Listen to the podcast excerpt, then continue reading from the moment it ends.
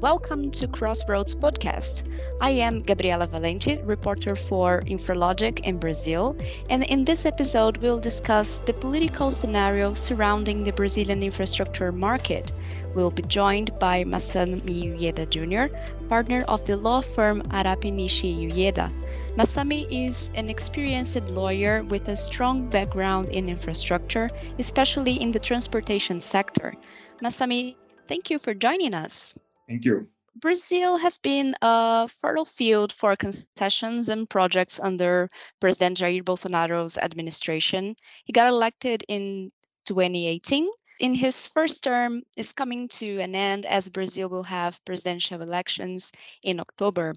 So, Masami, despite the political controversies uh, involving the president himself and his allies, Bolsonaro began his administration with uh, a lot of optimism and high expectations for private investments in infrastructure. Many projects were tendered, and the changes in regulation also boosted investment expectations. Tarcísio Freitas was uh, widely praised by the market for his work as Minister of Infrastructure, and he's also taken advantage of this to run for the government of Sao Paulo this year. So, looking back, what would you say is the legacy of Bolsonaro's administration for the infrastructure market? Okay, Gabriela, thank you.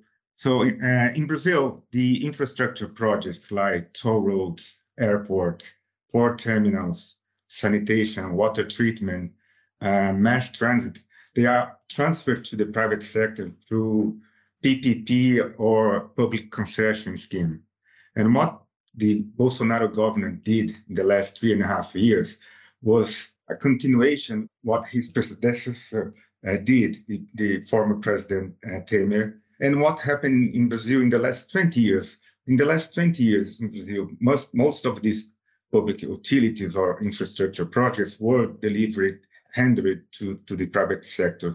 So what the big merits of Bolsonaro government is to to continue what were what have been done in the last 20 years. That's what what happened in these Bolsonaro terms. It's interesting because he inherited a lot of uh, the the policy design from his predecessors. So can we can we describe how much he did himself. What is um, a merit of his team we can really like attribute to him?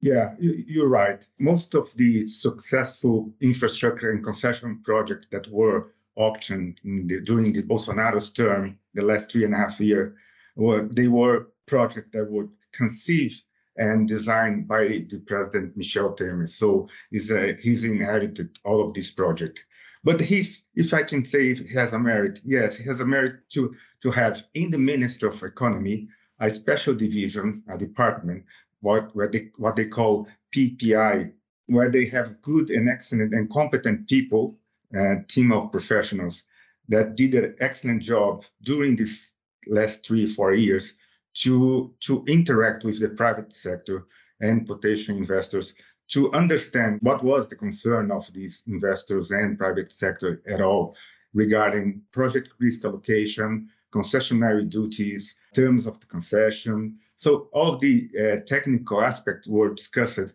on an open discussion with between government and the private sector. That that what happened. That, that's his merits. Mm, interesting. So, um, Freitas worked leading this team, and um, how would you say he uh, managed to shield the Ministry of Infrastructure and the PPI from political controversies such as accusations of corruption and the dismantling of environmental policies?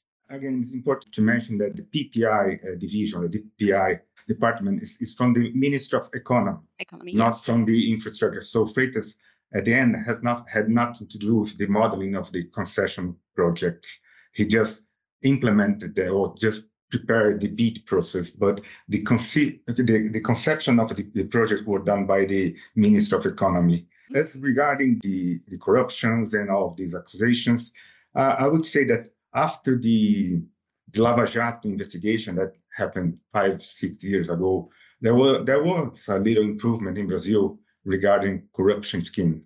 But I, I wouldn't say that we are free of corruption. And I think, unfortunately, that we still have some corruption case here and there, and all, all of them, or most of them, they are still under investigation with less exposure in the press and in the media, but the, the investigations are are, uh, are happening. They are ongoing. Yeah, they're ongoing. Mm-hmm. And you asked about the environmental issues. Uh, again, the Minister Freitas, which is the Minister of ex-former Minister of the Infrastructure, he was not responsible for the environmental regulation because this is under the responsibility of the environmental ministry. So what Freitas did was just to comply with the requirements and, and, and get the prior license before the works start being done, being being performed.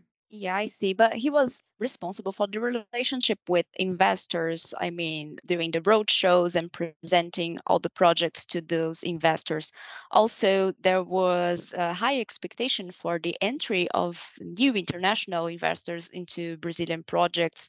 In your perception, uh, this objective was achieved? Yeah, you're right. The Freitas did a lot of road shows, international road shows, trying to attract the attention of the international uh, competitors, international investors. But unfortunately, no, we, he did not succeed in his goals. We just had access to a recent survey that shows that between 2020 and 2021, there were like 65 public auctions for different types of infrastructure roads, airports, port terminals, public lighting, and others. And from these 65 uh, auctions, only 17 had received proposals from non-Brazilian investors.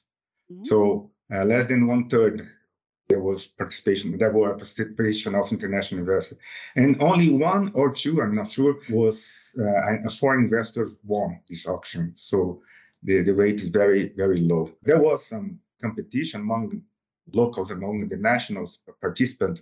And of course, some of these local participants, they have some kind of foreign investment in their capital structure. But being a Brazilian company with a foreign investor investment, we, we consider this as a local player, not, not a, straight direct investment from international investors. I see. And what would you think that have prevented the entry of new non-Brazilian investors? I think the what, what happened is what happened in the last couple of years. Okay, you had a pandemic, you have all these macroeconomic uncertainties, we have all, all the situations. So uh, I think that Brazil was not attracted in, enough to receive the attention.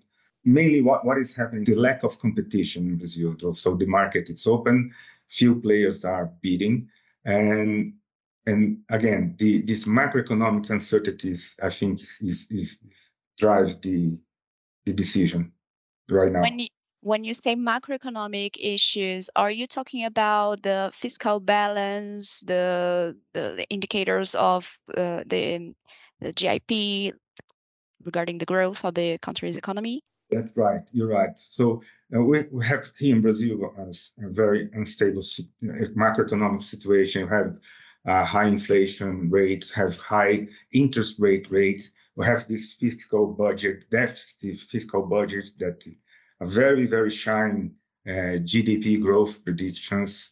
So uh, these macroeconomics in Brazil for the next mandate, maybe if you have lucky, we have to to fix all of this again.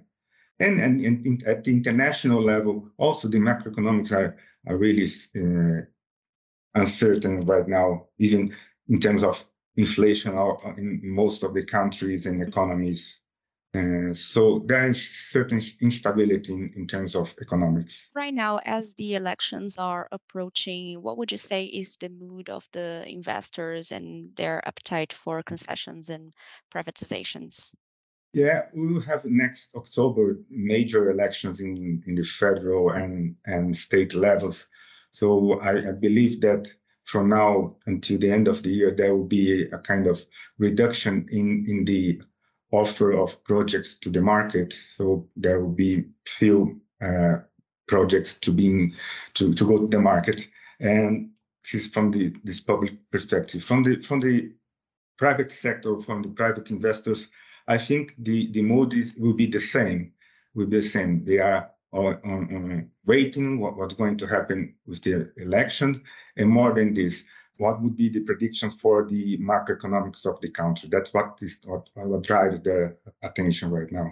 And in terms of the projects that were uh, supposed to be auctioned in 2022, we have seen some delays in, in project concession projects, but the privatizations auctions are moving forward. So what can we, can we expect that will be completed in 2022 and what will be left for the next or the second term or of Jair Bolsonaro? I think that, as I said, from now until the end of the year, the, the offer of projects will will be reduced.